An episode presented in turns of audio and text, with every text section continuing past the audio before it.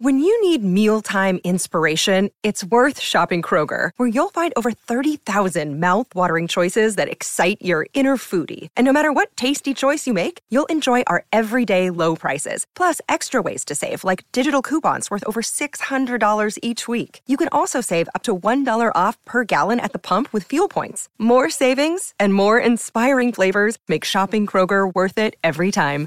Kroger, fresh for everyone. Fuel restrictions apply.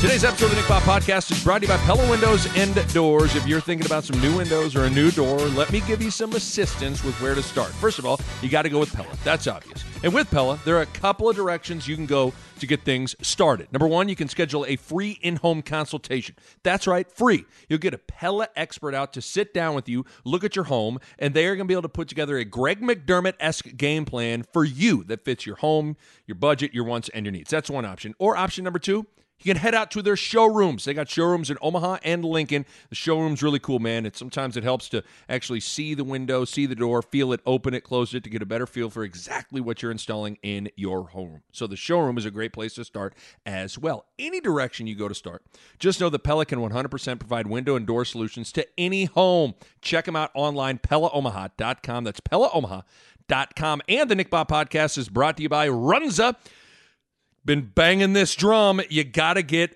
the Runza app. Like, go straight to the App Store right now and download it because you can order food in the app, have it ready to be picked up in the restaurant. You can earn points for rewards. In fact, when you download the app, you can get five bucks off your first order in the app. It's one of the best apps of all time. So go and download the Runza app. You can get Runza, get rewards, then get more Runza, all on the app. Runza makes it all better.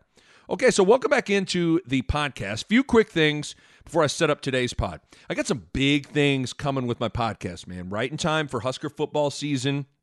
Got some big developments going on with the pod that I'm really, really excited about. So be on the lookout for for some pretty cool stuff coming up here. Really starting this week. Uh, Bo Ruud and I are going to be recording a big, massive, huge Nebraska football season preview coming up. So be on the lookout for that. And then, of course, we're going to have all the game recaps for the season, you know, starting with the Illinois game coming up on August 28th. We'll have the recap pod pushed out for you. So, got got you completely covered on the Husker football front with some big things coming for the pod. But on today's podcast, I got a very special guest. This is the uh, on the pod today is the greatest player in the history of Creighton basketball. 3,000 points, three-time All-American, National Player of the Year, and the newest member of the San Antonio Spurs, Doug McDermott is on the podcast. Dougie recently signed a brand new three year, $42 million deal with the Spurs. Mm-mm-mm. Get paid, Dougie. I was able to catch up with Doug, and I wanted to get this pod out ASAP just because he just signed with, with the Spurs. He's fresh off of it, and I wanted to, wanted to get this pod out as soon as I could. Doug's coming off a career year with the Indiana Pacers. Career high in points, 13 points per game off the bench for Indiana. Had a great season. Couple of nuggets about Doug. Last season, Doug was one of 10 players to make over 100 threes while shooting over 50% from the field. Pretty good. Also, another nugget for you Doug is one of only nine active players in the NBA with over 600 three pointers while shooting over 40% from three. Pretty impressive stuff. Really, really impressive resume Dougie's built up. He's starting to kind of settle in uh, to his own in the NBA. This is a great chat, man. We did a deep dive on, you know, why he wanted to sign with the Spurs, kind of what he's learned so far through, you know, the first six, seven years in the NBA. Uh, we we talked about, you know, kind of all that goes into how he trains and gets ready for each season, what he thinks about when he's shooting, a bunch of different stuff. And then we talked a little bit about Bruce Rasmussen, the newest member of the Creighton basketball team with the recruiting class uh, that, that that's already here, the top five class. Doug's got some thoughts on those guys. Just hit on a bunch of different stuff. So let's get to it. Here's my podcast chat with former Blue Jay legend and current member of the San Antonio Spurs, Doug McDermott. Enjoy. All right, online now, Dougie McBuckets, Doug McDermott, uh, newest member of the San Antonio Spurs, which we're going to get into quite a bit here. Uh, Dougie, how are things? How are you, pal? Doing well, Nick. I appreciate you having me. Um, it's been a while, you know, Yeah. just it's been a crazy summer, you know, just kind of anticipating what's going to happen and um, you know, I'm just super excited, you know, to be a Spur. You know, Yeah. it's kind of a it's a first class organization and you know just kind of the gold standard of the league. So just to be able to join a place like that, I'm just like I'm thrilled. Right. What what's take me through let's let's just get right into the Spurs because what what what was it about that situation? I mean, you, you signed a 3-year deal with with San Antonio. I'd imagine you had other suitors and other, you know, opportunities to consider. What was it about San Antonio that that appealed to you? Yeah, I think it just uh, you know obviously um, just their the reputation you know of uh, developing guys and you know playing there throughout the years, just the way they play. I think it just fits my game really well. Um, you know, I think Popovich is obviously one of the best coaches of all time. Um, so to be able to learn from a guy like that and you know develop under him and this is kind of a stage in my career where you know I'm I'm starting to get kind of old. It's kind of weird. Right. uh, but you know, I'm going into my eighth year, and you know, it's gonna be a very young team, and I'm gonna be one of the kind of the leaders. You know, I'll be a, one of the older guys on the team. I think I'm the second oldest behind Thaddeus, and I think it'll just be a fun experience. You know, I think there's a lot of young talent on the team. Um, you know, they I think they they just drafted you know Josh Primo, who's like 18 years old, Yeah. and I just think it'd be really it really just drew to me just to Yeah. be um, a part of this young team and, and build to build it. I kind of like being an underdog, and I think a lot of people have probably you know written us off. Mhm. Um, but you know it's it's fun to be a part of stuff like that. So I, I'm just excited to get down there and you know get to work. Now, have you? I mean, Pop has been overseas with the with Team USA in the Olympics, so I'm not sure. Have you been able to talk with Coach Popovich like at all during this? Yeah, yeah, a little bit here and there. You know, right when I signed, you know, obviously cell phone stuff's a little different over there. Right. So you know, he was over in Tokyo and he was really focused on that. Uh, but I've been in touch with really a lot of the assistants. Um, you know, Becky Hammon, Yep. um, and, a- and a bunch of the player development guys uh, when I was down there um, visiting San Antonio and getting kind of settled in. Um, they were all around, and then they had to take off for Vegas. So um, just kind of just initially just saying hello and getting to know them a little bit. But I, I'm going to go down there probably after Labor Day and really uh, spend some time with all of them. So I'm just really excited, man. I mean, it's it's one of the best staffs, you know, in RC Buford Yeah. um, the head of the, the head of the whole operation. Um, you know, I've gotten to know his son really well, Chase. Um, he played at KU, Yep. um, and he was actually on staff with us in Chicago under Fred. So just kind of had a connection there, and Right. I just always respected, you know, obviously Popovich and RC, and just always had, you know, I've always had interest in playing there. So to get something done is just, uh, you know, it's it's a dream come true. Yeah, I've always, you know, it's when people have talked to me and asked me about you, I always say, you know, Doug's one of those guys he needs to get in the right system, and I'm, I always say like the Spurs, like that. I always say, I always, I always throw out two teams. I always say like the Spurs or like how the Warriors play, like where the ball Right. really moves and all that. Like it's just cool. When I saw it, I was like, oh yes, because they they are, you know, they're they're not stuck in the Stone Age or anything like that. They're not running flex or something like that, but they're like Yeah, yeah. they're they're uh, but they they really they really move the ball. They there's not a lot of ISO. You know what I mean? It's it's it's stuff that suits your game well. For sure, yeah, and you know, I think, you know, these last two or three years in Indiana have been obviously really good for me, and you know, I can't uh, thank them enough. Right. Um, you know, for you know really believing in me and taking me in, you know, three years ago, and um, just kind of letting me play. You know, it was just a, a really fun system to play in. Obviously, I played with some really good players there that really uh, helped me out a ton. Um, so, so, you know, I have to give a lot of credit to, you know, Nate McMillan and uh, Chad Buchanan, Kevin Pritchard, and, you know, Nate Bjorkgren um, for this past season. Um, just let me play through a lot of mistakes because I, I definitely wouldn't be here without them. Um, but, you know, the Spurs, you know, it just, it's that, that team you grew up watching, Right. the way they play, you know, everyone in college, like, you're like the coaches will yell at you. Let's let's start moving the ball like the Spurs. You know, Right. just they're known they're known for just their unselfish play. Um, so that that just fits me so well in the way I play because you know I'm not going to ISO you and I'm not going to take you off the dribble necessarily. I, I really rely on just playing with really good unselfish players. Yeah, I mean, you, you bring up Indiana, and I mean, you had a you had a not a good year, a real like a career year this last year. It was a career high in points.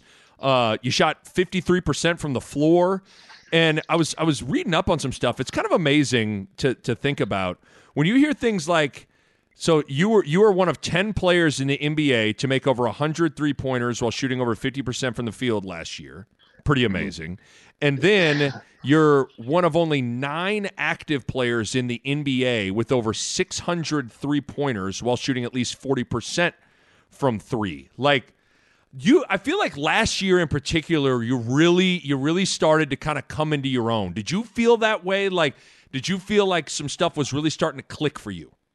Yeah, I really did. You know, I think in the NBA you hear guys talk about all the time. It just takes time. It takes a lot of time to really um, just learn the league and learn systems and just the the style and the the pace of play and things this year just really slowed down for me. I just felt like I um, could really get to my spots, um, just really know exactly what these defenses are doing and understanding, you know, other team systems. And, you know, Nate, Coach Nate Bjorkgren um, this past year, like he just, we had a lot of injuries, so he had to play yeah. us a lot. And right. uh, I, I had, it was my first time in my career where, you know, I, I really played through mistakes, you know, played through foul trouble, just like was still out there on the floor, like figuring it out um, regardless if I missed my first five threes or made my first five threes. I was still still out there in crunch time, and that was the biggest uh, learning experience for me. And I think it helped me out a ton, and just um, just my confidence and just being able to play through mistakes and just knowing that you know it's a long game and you know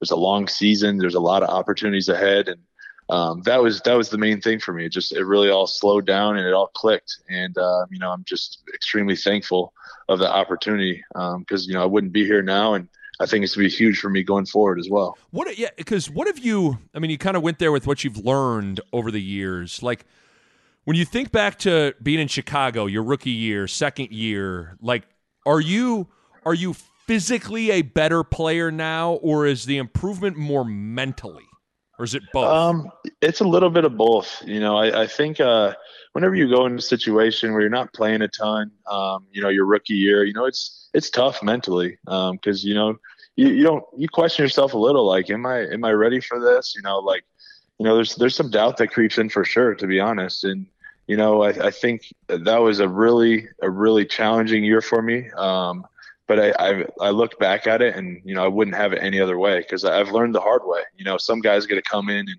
you know play right away as rookies and it's it's easy for them and yeah. I, I just really grinded, and I, I've ever since then I've just had this attitude that I'm still a rookie and I still got to work for everything, and I never have gotten comfortable, you know, in the league. So I think that's really helped me, and I've I've played for a ton of coaches. I've been kind of bounced around the league a little bit, and I think it's it's all built, uh, it's all it's all uh, kind of led itself to this situation, and uh, you know I'm just really really excited um, to be in this spot, and uh, you know I'm glad that I've gone through what I've gone through in these these past seven years because um, I wouldn't be here without them. Yeah, I and I don't want to ever compare me to you in our careers, but like I was I was thinking about your career and I was then thinking about my college career and stay with me here for a second because some what I I struggled with this in college, Doug, where you know it all of a sudden for me, you know, you go from playing a lot to sitting on the bench and not playing a lot. I had a hard mm-hmm. time staying confident when I wasn't playing. And right. then for a lot of my career at Creighton, I was a role player off the bench, you know, and mm-hmm. some days you might get two shots, some days you might get 11 shots, and some days you might pay, play 12 minutes, some days you might play 25 minutes. Th- those are hard places to be in how have you navigated it? Now you've talked about that mentality of, of trying to continue to grind and, and you know be a like have that rookie mentality, if you will. But how how have you managed that? Because I don't I, I, know for a lot of people like being a being a guy off the bench, coming off the bench to shoot and score is, is harder than people think. Right, it really is, and you know it's it's been it's been a huge learning experience. You know, there's been some some ups and downs with it, obviously. Um, you know, and it's it's one of those deals, you know, like you come to the NBA and, you know, I would compare it to like when you were in high school, you're the best player on the floor, you know, right. you're the best player on your team. And that's kind of how I was in college. And you get any opportunity you want and you kind of get used to that. And then you get to the NBA and everyone's the best player on their college team. You know, mm-hmm. everyone mm-hmm. is uh, that kind of caliber of player and they've been doing it for a really long time. So you just got to mentally just know that, you know, it's going to take some time. And for me, you know, I was playing a four man my whole college career, and I've you know I've had to transition into like a wing and running off pin downs at the the highest level. So it's it's kind of had I've kind of had to change my game Um, and it's not easy to change your game No. when you're playing in the NBA. Like No. you have to really, really, um, you know, it takes time. It takes a lot of work. And you know, when I'm sitting on that bench and watching the game, I know it's go time. You know, I, I have to mentally get myself in that space to just come out and be as aggressive as possible because that's what they want me to do. You know, I'm not out there to be guarding LeBron. I'm out there to to come off, fly off pin downs, be the best teammate I can be, and just putting pressure on the defense. And once I figure that out, that they, you know, they want you to be aggressive. They want you to shoot as many, you know, they want you to get up as many threes as you can. It's that that's kind of the mentality I had this past season and the year before, and it just really helped me a ton. Right. What are okay? So you talked about how you're you know you're coming off a lot of pin downs. You kind of had to tr- change your game a little bit from being a four man at at at Creighton. What are what are your workouts like now? I mean, take me through a typical workout. The length uh, of it. What are some things you work on? I think I remember Kyle might have been on JJ Redick's podcast or so, he was talking about how you know he he wants to he wants to go hard and then like once he the second he gets tired he wants to stop he doesn't like to shoot when he's tired because you kind of develop bad form uh, it's, which Yeah. is an interesting thought but like what are your workouts like now take me through a typical workout Yeah, I'm kind of the opposite of Kyle. Like I, uh, I mean, I'm sure we do a lot of the same stuff, but I, I love pushing through that. I love, uh, it's straight just conditioning stuff now. Like I'm kind of over the days where I'm doing a lot of cone drills or ball handling, you know, Right. all that stuff, you know, that you see online. I, I like just being in there with a couple guys and literally just running as much as I can and getting as many game shots as I can and game floaters and finishing around the rim, trying to just get myself to shoot really awkward shots in the lane. right And then, you know, shooting threes, I'll literally, you know, start in one corner, then I'll sprint to the other corner um, on the other side of the court and try to shoot like as many as I can when I'm tired um, because that's my job. And like I, a lot of times when you're out there on an NBA floor, you're not going to have your legs and you're going to be tired. So I like training myself through that stuff. And uh, I try to get guys to come in and really contest it, try to block every one of my shots because in the NBA, you're shooting over a ton of length and you're not always going to be open. So I, I, I like to just put my through self through almost like a conditioning workout gotcha with okay. a with a ton of shots. Gotcha. Yeah, because some people like to separate those two things. You know what I mean? Like, Yeah. okay, I'm going to do my conditioning and then I'm going to do my shooting. And, Right. and and yeah, it sounds like combining those things. So, I've- are you? You know, and I I've mean, done that before. I've done that before where I tried to just like, okay, I'm going to go and get a ton of shots up, and then I'm going to go to the track later and get my conditioning. But I learned then when I got to training camp, I was kind of missing a ton of shots because I wasn't really putting myself through game reps when I was on the floor. So I, I just I thought that I needed to incorporate more, you know, conditioning in my shooting workouts because it just helps a ton when your your timing's different. You're not always just going to be you know butt naked in the corner right. getting continuous passes from a rebounder. You know, like it's way different in a game. So I, I I really tried to change that the past year, few years, and it's it's paid off. So, are you that? I mean, it, it's it's the cliche for a lot of coaches, but uh, I actually think it's really true. Of like, are you one of those guys that you everything you do is game speed? Like, you don't do a lot of a lot of you know people do the slow half speed stuff. Like when you're out there and it's like you get loose, and then when it's go time, you go. And it's go time. And I'm telling you, Nick, I, I have times where you know I, I learned a lot when I was in Chicago because there was some guys around that were still around kind of in the the glory days of the Bulls with Yep. Steve Kerr and you know MJ, and they they used to tell me a bunch of Steve Kerr drills and. I was coming off the bench just stiff a lot, so I sometimes I don't even get loose. I just go out there and I start trying to do these conditioning shots right away because you're not loose when you're coming into an NBA game. You're you're sitting there for, you know, 10, 15 minutes, you know, you're doing the national anthem, starting lineups, you're sitting there on the bench like so I like to kind of train myself where I'm I'm not in I'm not warmed up. I'm going out there and this is my first shot and if I, you know, if I don't make it, you know, that's like equivalent to missing your first shot in a game. So right. I really try and train my mind to to to get used to that stuff. And my trainers probably hate me because it's a conditioning workout for them too. Right. Um, but uh, but I try and do as much as I can where I'm really simulating, you know, an actual game. do you have a shot thought like okay i got i, I have to hold my release I, my shoulders got to be square do you have like one do you try to have one prevailing thought I try I try to have something in the back of my head, you know.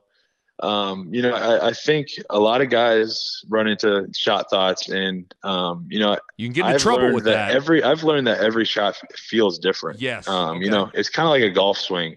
Like you're you're never you're every shot's gonna feel different. You know, your your goal is to get as close to the hole as you can in golf, and in basketball and shooting, you're obviously trying to make every shot, but you're going to miss shots. So I always just in the back of my mind, just try and keep an aggressive mindset thought.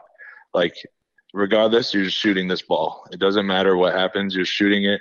And, you know, hopefully you end up at 40 or 50%. You know, the, the best shooters in the world, right. um, you know, they miss 50% of their shots. So I, I've really tried to incorporate that into my head. And, you know, I've shot in so many shots in my life. I feel like I, kind of know what I'm doing. So I just try to, it's more just a mindset of, you know, just being as aggressive at all times. So w- hold on. When you say every shot is different, you mean like this pin down coming to the elbow is a little different than it's than maybe the, a pin down that's a little at a different angle. Like you mean, yeah, like, like, you mean literally every shot, no two shots are the same kind of a thing. Yeah, that's okay. kind of how I feel. You right, know, you're always right. gonna you're always going to receive the pass differently. Yes. You're always going to okay. your footwork could be a little off on on each pin down. Um, so it's hard to like really make it feel the same every time. It's more it's more just like it's more just a mindset thing. Like just uh, it's so hard to explain. No, um, no, I understand exactly what you're saying. I always though. just tell myself just lock in, lock into that rim, and just be as aggressive as you can at right. all times. And right. you know, I think once you start kind of you know, really digging in like, oh, well, uh, my base wasn't right there. You know, my follow through wasn't right there. Then you, then you get into, you know, that guy on the golf course that after every bad shot, you know, like I didn't hold my, I didn't hold my swing there, you know, and then it just, it kind of carries over into the next one. So yeah. I just try and forget about it and move on because, because they're all gonna, they're all gonna be different you know you ain't you're not lying with I, I i have a guilty pleasure now some there are some basketball trainers on instagram that are really good like I watch their mm-hmm. stuff and I'm like, man, that's a really good thought or that's a really good drill or something like that. But then, man, you see some some of these trainers on the on Instagram just kill me with, you know, oh, I mean, with, with, all that stuff. I bet it, I bet I bet some of that stuff is like, okay, would that work with nine other human beings on the floor? I doubt it. I don't think so. Right, hundred percent. And you know, I think I think there is some really good stuff though you can do like with your shot. Like I think like when I warm up sometimes, like if I'm at the gym just you know, doing form shots if I work out before. Like I'll try to really just like focus on my balance, you know, focus on my base. Right. And I just I assume that that's going to carry over into my into my workout and into my game, you know. So that stuff I I do lock in on. I'm not I'm not telling you that I don't I don't focus on my base or you know my landing. Of course, I, I, right. def, I definitely do, but I feel like I've worked on it enough throughout the years that it's going to carry over once I get out. There. Yes, right. That becomes the muscle memory stuff. You know, like For sure. you, you assume sure. that that stuff's going to. What about uh over the course of your off season, Doug? How much are you playing five on five versus what we're talking about? You know, you and a trainer on, on the floor doing stuff. Like, how much do you balance those two things? Um, I, I, try and balance it. Like I don't play a ton of five on five until it gets like kind of around this time, uh, like okay. later in the August, going into September, because um, we start training camp late September. And this year was a little different for me because I was a free agent, and you know you don't want to play a ton of five on five early in the summer because you don't want to risk injury. Totally. And so I, I, wasn't playing a ton of uh, five on five. So I'm kind of ramping it up now because I kind of missed some time there um, before I signed. So uh, uh, usually it would it's more individual stuff and skill stuff until like you know mid to late August, and then a lot of guys start playing five on five to to get that game shape. So that's kind of where I'm at right now. Okay, so I I, uh, I want to keep nerding out over shooting a little bit because I actually I tweeted mm-hmm. this out like a couple months ago. I kind of asked a question of if you were gonna teach shooting to a group of kids or just you know start a shooting academy, and you had to pick one player to use as like a shot template. You know, it could be Ray yeah. Allen, it could be whoever. Like, who would you now? I mean, obviously, I think what we just talked about is everybody's a little different. And It's got to work for you. But if you had to pick one person, one player, and say this is how we're going to model the Doug McDermott Shooting Academy shot, what is there one guy that jumps out? You can't choose yourself. Yeah, um, I would definitely probably say Klay. Okay. I would say Klay. Um, I think Klay Thompson. I think it's the prettiest jumper I've seen. Um, just his his balance, um, his base. You know, it's it's like perfect every time. You know, and that's the thing. He's running off a ton of pin downs. Um, you know, he's always constantly moving without the ball, but when he when he releases it, it always looks the same. You know, it, it always like the, the the form, the balance, um, his his follow through, like everything looks looks perfect. And uh, you know, it's been sad to not to see him out there the last few years because I just I really enjoy watching him play, and uh, I just love his his mindset and just you know how aggressive he is, and he can he can shoot it from anywhere. You know, he's really good mid range shooter, and um, he's obviously one of the best shooters of all time. So that's one I like I like to watch. I just I love watching him shoot. I think I think oftentimes like a, a certain a shot is about how easily you can continue to replicate it. You know, we talk about that muscle memory, and I think the more yeah. simple the stroke is, the easier it is to replicate. And I think that's the thing about Klay that blows me the way the most is he has the most it's the most compact you say it looks the same every time and it's so true but a lot of it is like it's just so simple I, I, I don't know how he did. It just his shot is the most simplistically built right. from his eh, from his feet to his knees to his shoulder to his hips to the release to everything about it is so simple that you yeah, kind of go like there's no wasted motion. You know, there's no wasted motion he doesn't he doesn't dip it you know he's yeah. always just it's right there so quick and his arc's perfect you know that's something my dad's always harping me on right. you know it's my arc and he's like you know, just watch Klay You know, I, I, just watch so much Klay uh, shooting, and you know, it's just it's always just so simple and effortless. Right. And uh, you know, he does he doesn't dip it. I think that's a big thing with kids, and um, you know, growing up, uh, I think not dipping it, you know, below like when you catch it, just going straight up with it. I think that's just huge because um, if you dip it, you're going to be flat, and uh, you know, if you just catch it and fire it right away without dipping it, you're going to get way better, you know, trajectory with the ball, and it's it's just going to be it's gonna be simple, right. like Klay's. Right. I, I said. I remember for me, I think the answer is probably Klay. but for me, I always feel like the the guy that doesn't get enough credit for how pretty his jump shot was is Michael Jordan. Like I actually yeah. think he's got a very because even he's a guy we talk about, you know, Klay. Like no matter what he does, what he does on the floor, like his shot always looks the same. I kind of yeah. think the same thing with Jordan, whether it's a kick out three, a pull up jumper, a fadeaway. Like he he's got a very compact, good looking jumper too to me. He really does. He really does. And you know his his mid range was obviously just on. You know, it was hundred percent. He just didn't miss those. And you know, I think uh, you know being a little younger, um, I didn't really like. I remember watching MJ, but I don't really remember watching MJ. Like, right. I, I I have to watch highlights. You know, it's it's it's harder for me to you know, to remember like how how good this guy was, you know, and how pretty his shot was. Right. But in, in terms of recent times, yeah, like Klay, you know, uh, Ray Allen. Yeah, Ray's got a um, one. I mean, those guys just, and even Kyle. I mean, yeah. Kyle's is so pretty, and um, Kyle's the kind of guy that can like change his shot, and like it looks different sometimes, but like it's always like it's just pretty. I don't know right. if it's just because he's See, well, Kyle like, Korver, but it just looks pretty every it time. It does, doesn't it? Like just the when, just even his shot, like two people can he can make a shot and someone else can make a shot and Kyle's just looks better. Like for some reason, it just, just it sounds different. It, it sounds sound, different. Like, I don't think net. I. Yeah. It just sounds different when it touches the net. It's weird. The Nick Bahe podcast is brought to you by Pella Windows and Doors. And I want to talk to you guys about energy efficiency. And if you go into Pella's website right now, you look at it, and how about this? One, two, three, four, five different types of windows or doors by Pella won the Energy Star 2020 Most Energy Efficient Award. That's big time stuff right there. And they achieved that in a couple of ways. They got insulated glass, which slows the heat transfer, keeping your home at a more comfortable temperature. They got types of low E glass, which is a glass coating that has been optimized for your climate. They got triple pane glass, which you can upgrade to for increased insulating airspace. And within all of that, one of the keys is proper installation, which is key for window and doors to perform at their best. And you know the Pella experts are excellent at that. Bottom line, energy efficiency matters in making your home more comfortable, and Pella windows and doors are at the top of the line when it comes to energy efficiency. Check them out online, PellaOmaha.com. That's PellaOmaha.com. The thing about Kyle that always amazes me is like, you know, because you're developing this a little bit, but Kyle was like – Kyle could come screaming off a pin down. I'm talking mm. dead sprint, turn and shoot.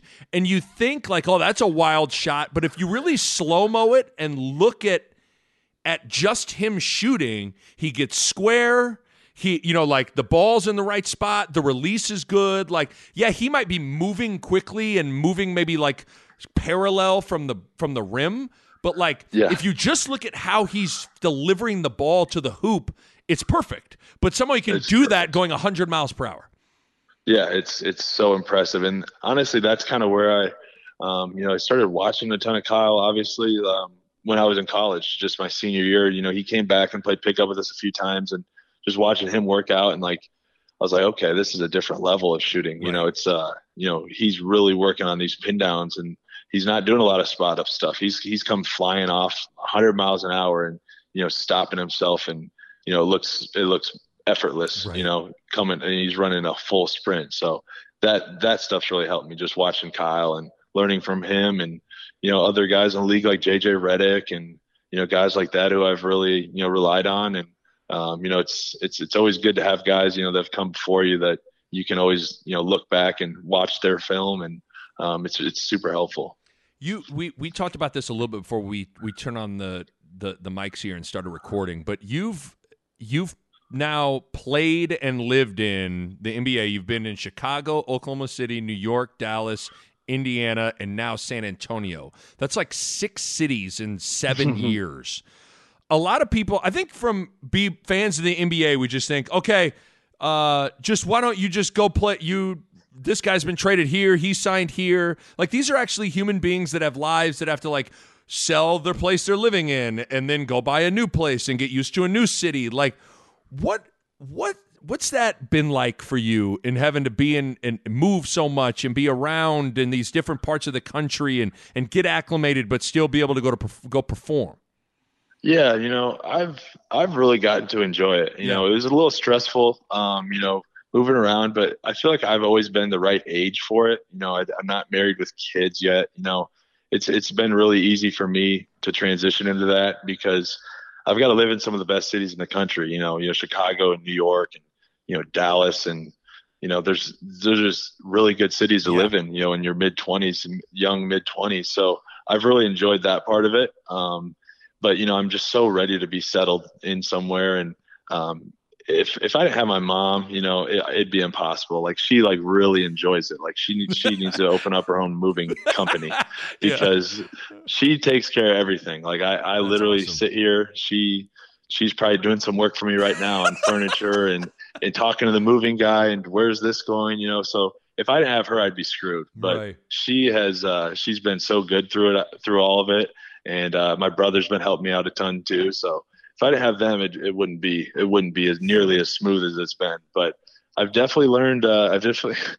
I've definitely learned uh, to take some stuff to Goodwill here and there because sure. I have so much, you know, gear and just old clothes, and it actually is a good way to kind of declutter um, when you move. True. So I've, I've really gotten a lot more organized, and uh, my dad's really pumped because he looks a little skinnier in a black uh, Spurs polo. So he's he's super excited about that. Um, uh, but I mean, we have more NBA gear than oh God. anyone in the country. I bet it's crazy. I bet. Yeah. And then shout shout out to GPS being able to take you to different places. I know for yeah. me, like when I go to these different cities calling games for Fox, like if I didn't have my GPS, like I wouldn't make it to my hotel. I wouldn't make it to the arena. Like I wouldn't know I wouldn't know where how to get anywhere. Yeah, thank God for Google Maps and oh. you know oh. all this stuff and like all these like blogs that tell you where to go to eat. right, right. You kind of learn the city just over your phone, so it's it's been super nice. And I, you know, I played with Nick Collison in in OKC, and you know he was there for his whole career. You know, 50, like 18 years. I'm That's like, God, crazy. that sounds boring. Right. Like, I couldn't even I couldn't see myself, you know, staying somewhere for you know that long. Like after my career, like I feel like I've really there's been some really positive sides to it. I've met so many people and you know every road trip I go on I know someone on the other staff or another player or another trainer like I've just really connected with a ton of people. Um, so I've really really enjoyed that part of it. Um, you know, I think post career it'll help a lot just because I have so many connections now totally. with all these organ with all these organizations. Well, and you learn that there's there's so many different ways you see so many different ways in how they how they run their organization how they run practice how they do this how do that. Like you realize there's a lot of different ways to be successful. So that's mm-hmm. also got to be cool to see as well. For sure. Yeah there's there's so many different styles you know there's so many different coaching styles so many different ways to you know operate a team. And it's uh it's been really really cool to see and very interesting to see. But you know everything I've seen from the Spurs so far, you can see why they've been so successful. I mean, totally. they're just like on top of it. Everything you need, they're just they're there for you, and like they're just super helpful. So I'm I'm just excited to be around them um, because you know they've they've obviously produced so many coaches and you know trainers like everywhere you go in the NBA, someone's from San Antonio. So it's kind of like um, the place to be. I'm, I'm, I'm pumped for it. I want to talk a little Creighton here. Um, what was it like watching this year's Creighton team get over that hump and make it to the Sweet 16? I mean, I was like emo- I, I, I was like fighting back tears watching it. It was emotional just because I know what the what this grind has been like, starting all the way back, you know, from from Sears and Walker and Buford and those guys. Like it's been it's been a like a 20 year journey. Man, it was so it was so exciting to watch. You know, I just um, it was just it was so cool that it got to happen in Indianapolis, yep. um, where I was, and I, it just sucked I couldn't go to any of the games. But just that group alone um, has done so much for Creighton and Omaha.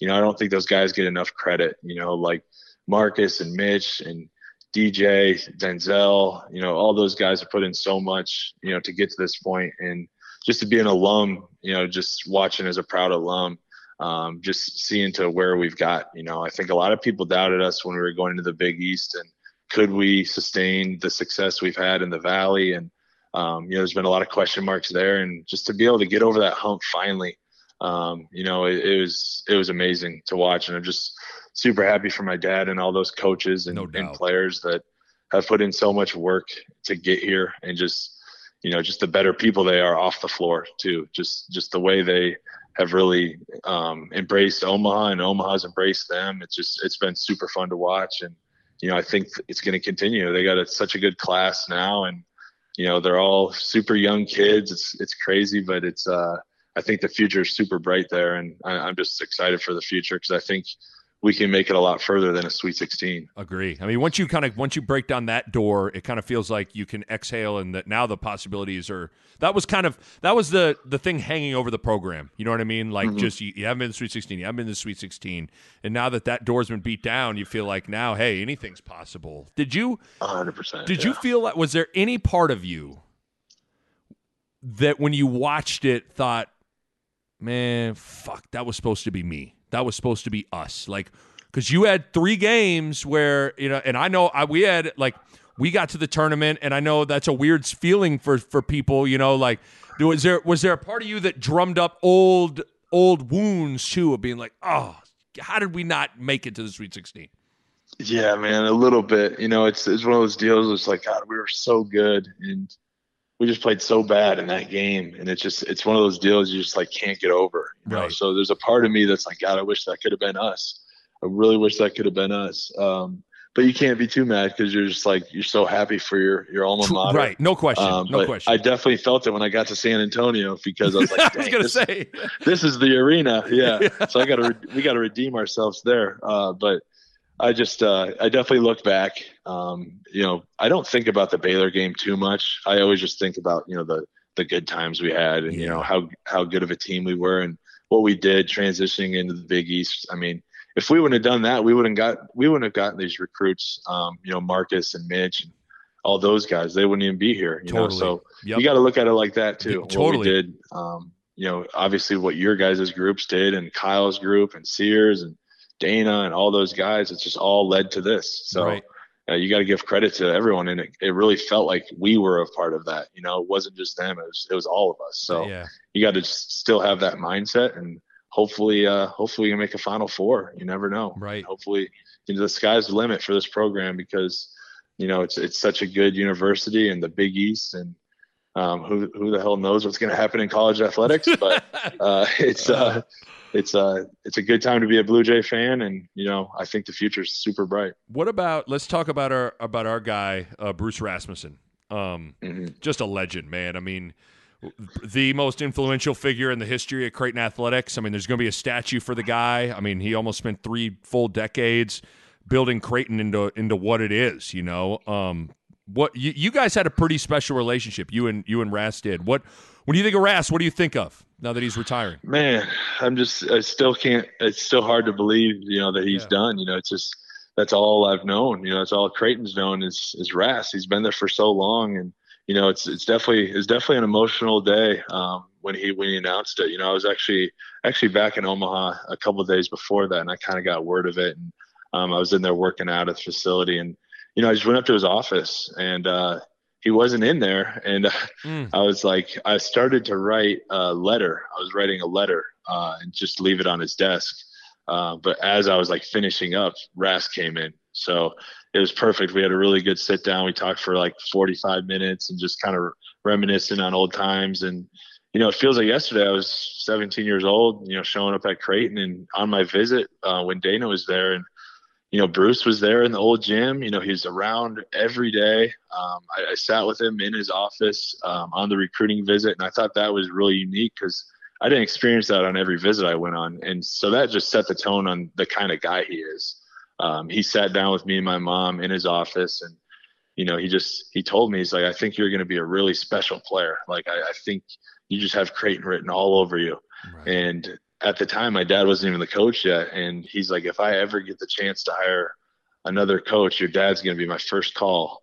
So it was just crazy how wow. ironic it was and yeah. how everything worked out. And you know here we are today you know celebrating his however many years he was was there. And it just it's it's uh Creighton would not be where it's at without no. without Ras. And you know we're we're certainly going to miss him. Uh, but you know he's still going to be around and I'm sure i'll have his hands on things. And you know, we're uh, just super appreciative of him, and I, I think any student athlete that has come in to Creighton would would say the same thing. Right. I mean, it seems like it, it's it's rare to run into a student athlete that went to Creighton that didn't have a relationship with him and and right. and like a good relationship with him and that that takes work but it also just he just did it so effortlessly he's one of the most he's probably one of the the easiest guys to make a connection with that I've ever been around, and I'm not even totally sure what to attribute it to because he's like you know, I mean, he's got like his Ras jokes, which are all, you know, that are they're always. I always think they're really funny. You know what I mean? But he's got like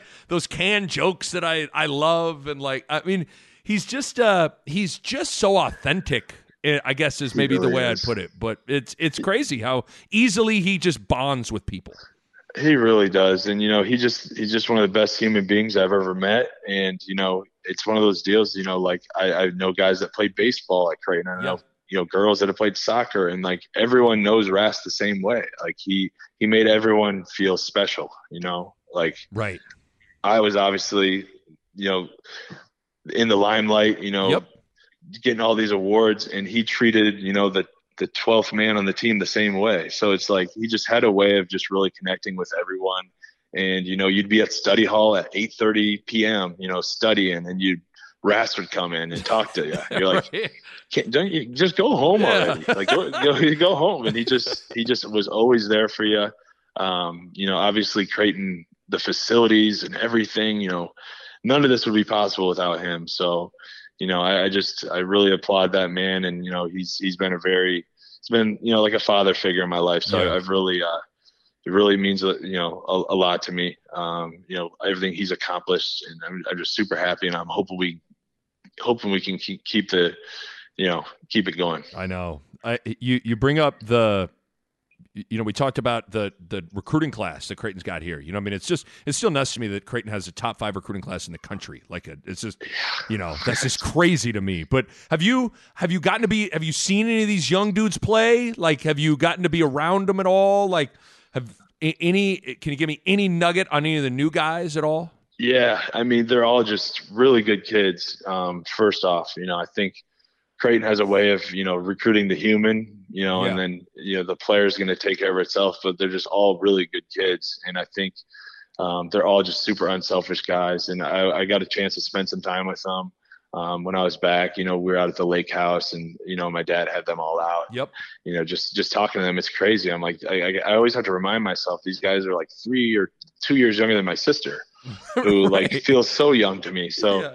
it, it's crazy. You know, these, these kids have changed. Um, you know, they're, uh, they're just really, really good kids. And, you know, I think, I was in the gym probably at like 7 a.m. or whatever at Creighton, and you know, there's John Kristoff, you know, the yeah. kid from Seattle. Yep. He's a, he's at the gun shooting. You know, he's constantly working. Um, so I really enjoyed watching him work, and obviously seeing you know Nembhard compete in the the Canada, um, yep. the the FIBA games. I think he's going to be really special. I think he's just a floor general who can you know get everyone involved, and obviously with you know Arthur and Mason and um, kid from Oklahoma. Trey, I Trey Alexander. Trey yeah. is a stud. I think I think it's just such a good class because they all bring different things and they just they're going to mesh really well together. It's exciting. Um, so I, I I'm really excited. Um, they all seem to really get along, and um, I, I just think this new staff with you know uh, Jalen and and Ryan and obviously Hal, Al sticking around. I Yeah. think uh, the, the future's bright because those guys are just such good recruiters and they're just really good at relating to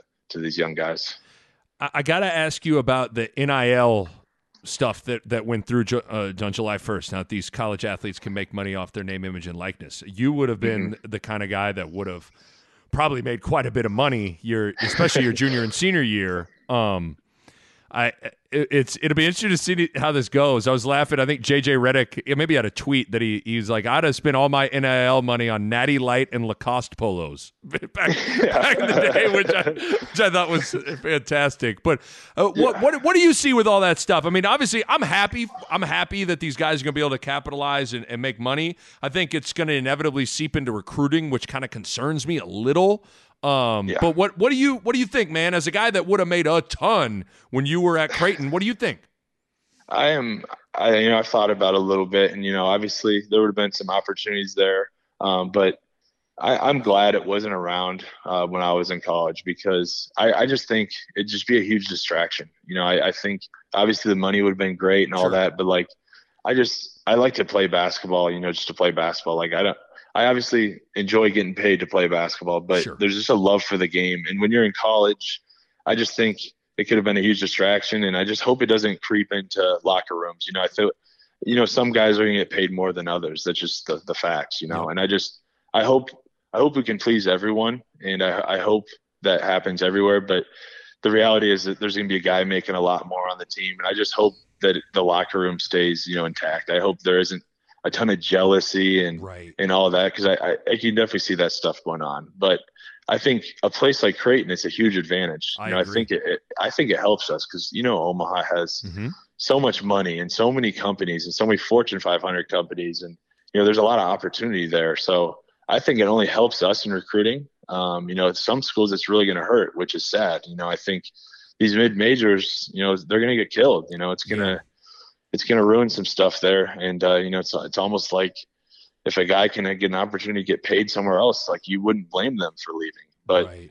you know, I, I just I hope it doesn't kill college athletics because you know it's just it's such a good such a good product. It you know, the March Madness, I know, you know, I'm the nervous. college football stuff, the Right. college football Saturdays. You know, you just don't want all that stuff to to get in the way of of the game and, and you know the the fans and the camaraderie. And I, I just I, I hope that doesn't happen. Right. I'm I'm right there with you. Uh, I. I I wanted to get your take on this because I know I know you haven't played overseas, and I don't think you played in the G League for an extended period. Any have you ever played in the? Did you ever get sent down at any time to play a little bit in the G League? I never did. Yeah, Okay. I never did in I didn't- Chicago. I I, didn't so. thought like there was. I kind of wanted to, um, Okay. but I never. I never really did because I had the knee scope and I was just kind of Ah, injured, and they didn't want me like pushing it in, in G League games. But when I was like had the concussion, I, I actually practiced with like the Windy City Bulls a few times, but I, I never actually played in the G League game. The Nick Bahe podcast is brought to you by my good friends at Runza. Everybody that knows my athletic background, you know, I was a quarterback in high school. But you know, I believe in establishing the run game. And even more than that, I believe in establishing the Runza game.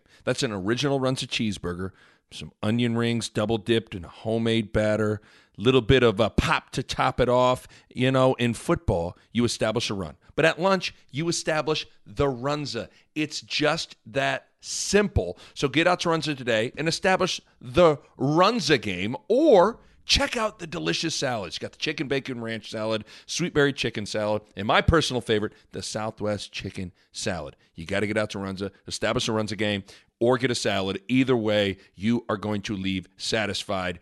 Runza makes it all better. The reason I bring that up is I'm curious how you see the decisions that players have now. You know, like you know, some of these players they they can they have the the you know a guy even like Marcus Zegarowski, Ty-Shon a year ago. You had this same one. I know we've talked about this, but it seems like there are almost more options now where you can stay in college, you can leave and try to go be in the NBA, you can be in the G League, you can go overseas. You even see now there's this I think it's called Overtime Elite. It's this Yeah. new professional basketball league where I think they just paid some high school four star kid like 1.2 million dollars or something like that which that's just like Yeah. holy shit you know like It's i mean it's yeah. crazy i guess as someone that now you you've you've are a very well traveled basketball guy.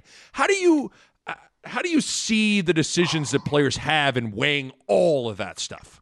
Man, it's so it's overwhelming. It's right. crazy. I mean, it's just there's so much stuff that you know goes on now in AAU. You got so many people in your ear, and it's just there's just a lot going on. But I, am glad these kids have opportunities to do what they want. You know, I, it, it's good to see. Um, you know, I think obviously if you're going G League route, um, you're kind of betting on yourself a little bit. You know, like obviously it worked out for the guys this year with you know Jalen Green and uh, Kuminga. Yep. Um, but I think you have to be a pretty like consensus like top five guy in the country. I, I think it's gonna be tough for guys that you know are kind of on the fence. You know, like I I I think it's gonna be more popular with those you know those really blue chip five star yes. guys, and then I think the NIL, I think the NIL is really gonna help with. I think it could help the college game a lot because if a guy is on the fence of going pro or staying, you know, and they might not get drafted, you know, you can come back to your senior year and make, you know, some money. Yes. So I think that stuff, I think that great. stuff could be huge because, yeah. you know, when I was, when I was deciding on between, you know, going after my junior year or coming back my senior year, you obviously think about the money a little bit, but, mm-hmm. um, you know, if I had opportunity to make a ton while I'm in college, so it's, I mean, obviously you'd want to take that. So I think it's going to help with kids like that that might not might not be a great NBA player, um, but a really good college player. It'll help them a lot, you know, financially um, by by sticking around in college. Right. Right. Yeah, I agree. I think that I think the the one thing I like about the NIL stuff is what you just said. Like, I think it could keep some some of the top guys, uh, you know, Johnny Juzang, uh, you know, uh, oh, the good big guy for Gonzaga, whose name I'm blanking on. Um, yeah, yeah, I, mean, I know you're like, talking about. Uh, yeah, uh, Tillie or or not, yeah. not Tillie, but I know oh, you're talking about. God, I cannot believe the guy with the mustache. The guy with yeah. the mustache. How are we not thinking of that guy's name? This is driving me crazy. But you know, dudes like that that are that are bored. Hunter Dickinson, another guy at Michigan. Uh, you know, mm-hmm. the guys like that, I think, are, are going to Drew Timme. Drew Timme's his name. Yep. Drew Timme. Yep. There we go. Timme. You know, yep. guys Timme. like that now can come back, make a make a little money, and they kind of get the best of both worlds. But it's just, yeah, it's an interesting. It's guys have options now. Options are good. Um, I also think there's this weird thing, like, I don't know if you agree with this, but like, uh, sometimes I get worried about like you know, uh, take a guy like Jalen Green. Like, I feel like the G League is a weird place where you're like, you're on a team, but it's not really operate. Like everyone's like individually.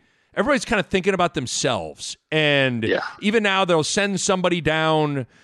Uh, you know, this guy's now all of a sudden somebody that was on Oklahoma City's Thunder's team's got to go play for Grant Gibbs, and Gibbs is mandated to play him 25 yeah, yeah. minutes for the next four games, and then that guy's gone. That creates a weird thing where it's like you like the whole t- operating within the team and building a system is is it's just different than when you're playing for Tom Izzo at Michigan State or something like that. Like, so I, I think right. there's also something that gets lost a little bit when guys don't play college, and maybe I'm just seeing right. what I want to see.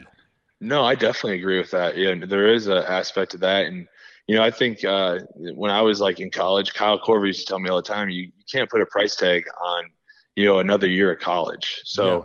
that's another thing. These kids, you know, they're missing out on you know maybe the best year of their life. You know, going to a you know like a Michigan State or a Kentucky or a right. Creighton. You know, like where you really get to experience you know the college life. You know, you get to be around a team. You get to have that camaraderie in the locker room when you're not just traveling to G League cities and you know guys are kind of thinking about their next contract and you know it's just it's different basketball for right, sure. So right. I think there's some pros and cons to it because I think guys like Jonathan Kuminga and Jalen Green they probably really benefited from learning from Jarrett Jack or learning totally. from Amir Johnson, guys that played in the league for 15, 20 years. You know they get to lean on them, but you're not going to get that everywhere you go. So there's some there's some pros and cons to it, but you know I agree with with you. I think there's there's something about being in a locker room with a lot of guys your same age, you know, enjoying going to like a college football tailgate or yes. you know going to get going right. to a restaurant or going to a bar, get a beer, you know, just right. you can't really uh you can't put a price tag on that and I think it just it really kind of helps your your development as a as a guy as a human, you know. I think that stuff's huge. Huge. Uh by the way, we you know I, I, I ended up bringing up Grant Gibbs there, who's the head coach of Oklahoma City's G League team, and he was actually their summer league coach for OKC here in Vegas. Do you do you guys ever talk shop like this with coaching stuff? Does he ever like, or is it all still just laughs and giggles with Gibbs when you when you call him up, man? We do a little. We do a little bit of both. You know, I was okay. actually just talking to him today because he's stuck in his hotel in Vegas, quarantined because he got COVID. Oh, um, so he he, he, wasn't able to really coach their last four or five games. Um, so he, um, you know, he's he's probably in there grinding, watching film right now. Who knows? but uh, you know, he he he definitely hits me up with questions uh, from time to time. You know, about certain guys and you know, obviously he's he's coached a lot of guys. Um, not that I've played with, but just he likes my opinion on stuff. Absolutely. And I've played for a lot of I've played for a ton of coaches, so he picks my brain on on stuff like that too. So, you know, Gibbs is he's one of a kind. Um, you know, he's he's a great friend, and I think he's got a hell of a future as a coach because he relates so well to players and very brilliant mind basketball wise. And um, you know, I, I talk to guys from OKC all the time, and they just rave about him. So whenever you're in that organization and thriving, you got a you, you got a good career path ahead. So um, I'm just really really happy for him, and just to see him have all the success has been great. I can't believe that we've gone this far, and I haven't asked you about the biggest news of the offseason here, and that's the fact that Ethan Wragge got married. The the lumberjack has been tamed. What I mean, Wragge Wragge's wifed up now, huh?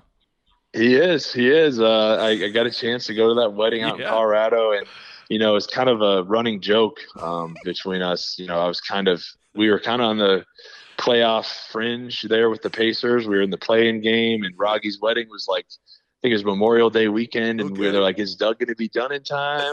What's going to happen here?" And you know, they were they were all like following, you know, the play-in game. Right, if right. we if we would have made the playoffs, obviously I would have been thrilled. But they would have they they all wanted me at the wedding. Right, so right. Uh, I think they're happy to see us lose, and uh, you know, a couple of his friends texted me, "We know why you lost that. You just wanted to, you wanted to be at the wedding."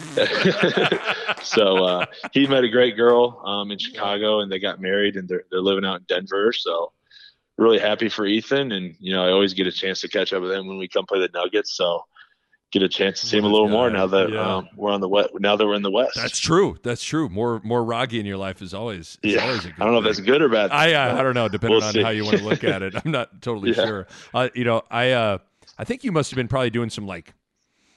You were probably doing some Team USA stuff because I had Gibbs and Wragge came to my wedding, and yeah.